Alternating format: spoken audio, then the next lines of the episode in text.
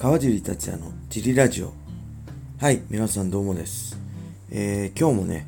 あのレターのお返事をしたいと思うんですけどちょっとホットなニュースのあの質問が来たんで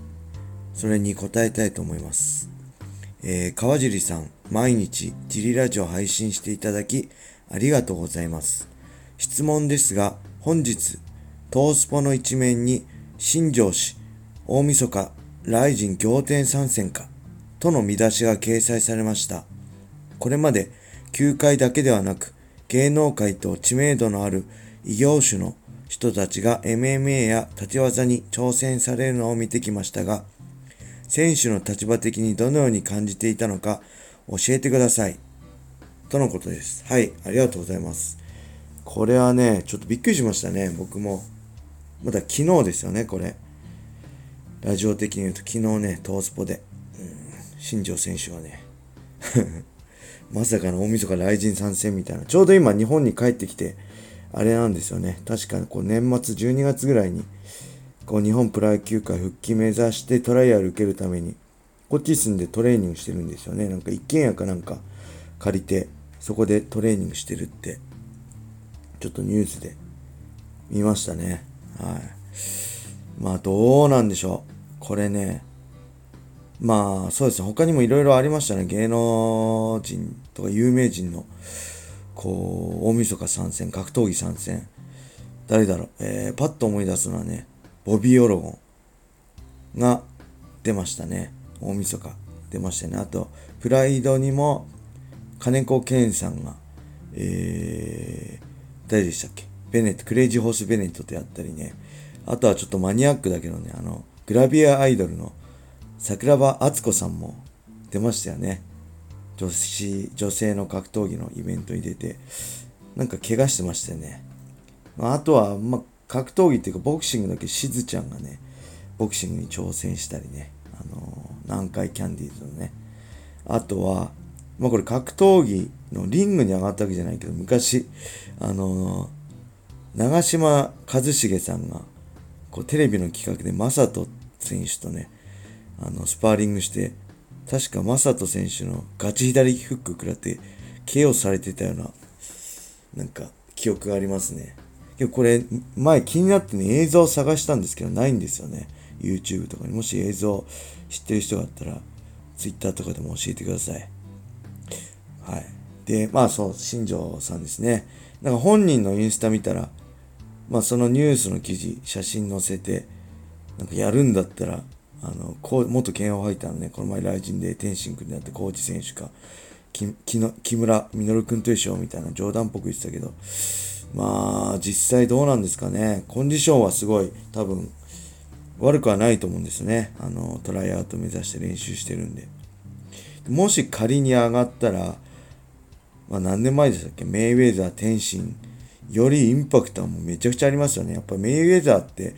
このボクシング業界とか格闘技業界からしたらすごい選手だけど、一般人の人は結局知らないですからね。今日、新庄知らない日本人って今、まあ若い子はあれかもしれないけど、テレビを見る世代で新庄知らない人っていないと思うんで、まあこれは視聴率もめちゃくちゃ取れるだろうし、あのー、普段格闘技を見ない人もね、大晦日、チャンネルを来人、フジテレビにね、合わせるんじゃないかなと思いますよね。まあ問題は、まあいっぱいあるけど、ファイトマネーとかね、いくらなんだろう。なんか、お金なくなって、どこでしたっけ？バリから帰国して、仕事して何千万稼いだとかにもね、ニュースになってたり、まあ、20億横領されたりとか、めちゃくちゃ波乱万丈っていうか、の人生ですからね。まあ、それにこう、なんだろう、僕まあ、プロ野球の現役時代からこう目立ちたがり屋的な、周りが喜ぶことあって驚くことが大好きな印象で、うん、なんか、意外とノリでやっちゃうんじゃないかなって。まあ、年齢が48歳なんで、まああれですけど、意外と、やっちゃうかみたいな。もしね、トライアウトで、あの、プロ野球復帰、日本球界のね、復帰が叶わなかったら意外とあるんじゃないかな。下手な芸能人に比べたらってちょっと思うんですよね。うん、選手の立場的にっていうかね、うん、まあなんだろう、本当にこの日本格闘技界にま、すごいプロモーターってやっぱ石井館長、K1 の石井館長だったり、ね、このプライドの榊原さん、現来人の榊原さんだったりいるけど、若いプロモーターって育ってないような気がするんですよね、こう世界的に。あのー、名前を、があるプロモーター。なんで、正直ね、こう、ライジンがね、亡くなったらね、本当にこう日本格闘技界のね、冬の時代が来ると思いますね、僕は。まあ、プライド消滅なくなったりね、ドリームがなくなった時も、ずっと冬の時代って言われてたんですけど、まあ、あの時はね、僕ら選手の中ではこう、それでも、USC との契約でまだ数年間は格闘技のイベントできないけど、その約束が切れた榊原さんがまだ、あの、格闘技界に復帰するんじゃないかっていう希望があったんですよね。それで来人ができて、あ、やっぱり復帰してくれたっていう感じなんで、もう正直ね、あのまあ、ドリーム、プライドなくなって、本当にきついかったしね、こうファイターとしてお先真っ暗な感じをずっとなんだろう、ネガティブな感じでいたんで、それをね、今の若いファイターたちにね、味わってほしくないんですよね。ああいう思いは僕ら世代、僕、ゴミとかね、青木、川尻世代で、もういいと思うんで、あのネガティブな話題でね、格闘技のニュースになるのは。なんで、まあね、ほんと盛り上がればね、もう何でもいいと思ってます、僕自身は。まずはね、こうたくさんの人に、ライジン、格闘技っていうものが認識されるのが大事だし、うん、やっぱりたくさんのお客さんがね、会場に来れば、それだけ、あのー、スポンサーもつきやすいんですよね。結局、スポンサー何を見てるっていうか、まあ、視聴率もそうだし、会場の盛り上がりだと思うんですよね、僕は。あの、チケット代同行とかじゃなくて、たくさんの人が来場見たい、来場見に行きたい、来人をテレビで見たっていう、こう、空気を作り出せれば、どんどんスポンサー、あんじゃあこっち、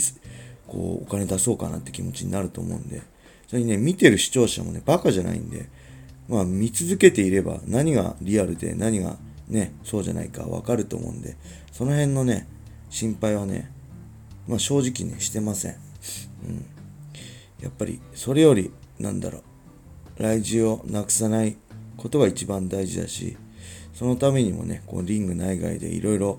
大晦日に向けて話題を振りまいていくことはね、すごい大事なことだと思いますね。はい。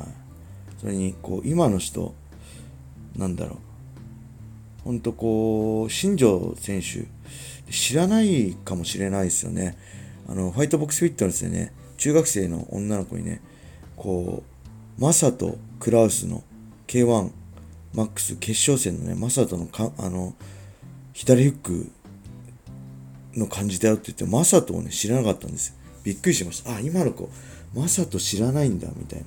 マサトの攻撃をね、例に出して、あれ、見たことある風なことを聞いたね、いや、マサトを知らないです。マサト、クラウスどころか、本人を知らないです。みたいな感じでびっくりしたんですよね。なんで、もしかしたら今、こう、雷神を見てる10代、とかの子は新庄剛志選手知らないかもしれないですけど元ねプロ野球の選手でねねあのー、もうメジャーリーグにも行って最後ん？最後？日本ハムでねあのー、すごいなんだろうエンターテイナーとして期間どのぐらい34年でしたっけ？その間ねものすごいこう北海道の日本ハムを盛り上げたんですよね球団を。でパフォーマンス試合中もさ試合前とかね、試合後のパフォーマンスもすごいしね、なんだろう、こう、スポーツを、プロ野球というスポーツをね、こう、一気にエンターテインメントとして、たくさんの人を楽しませたっていうね、実績があるんで、それをぜひね、まあ、格闘技業界でも、何かしら今後の若い子たちのね、こうプラスには100%なると思うんで、ぜひね、あの、勝ち負けだけじゃなく、そういう今後の若い子たちのためにもね、この新庄剛志っていう、あのー、人間の姿を直接見れるのはいいんじゃないかなって思いますね。ぜひだから僕は大晦日、新庄選手が雷神のリング上がるのを楽しみにしたいと思います。っていうかね、俺もやりたいかな。俺が新庄とやりたいな。まあそれはもう僕話題ないんで厳しいと思うけど、ぜひね、あの楽しみにしたいと思います。はい。これで答えになったでしょうかそれではね、今日はこんな感じで終わりにしたいと思います。ぜひね、スタンド FM フォロあの、ダウンロードして皆さん、フォロー、ね、そしていいね、そしてこのレターで質問、何でもいいんでね、恋愛相談でもいいんで、ぜひお待ちしております。それでは皆さん、良い一日を。またね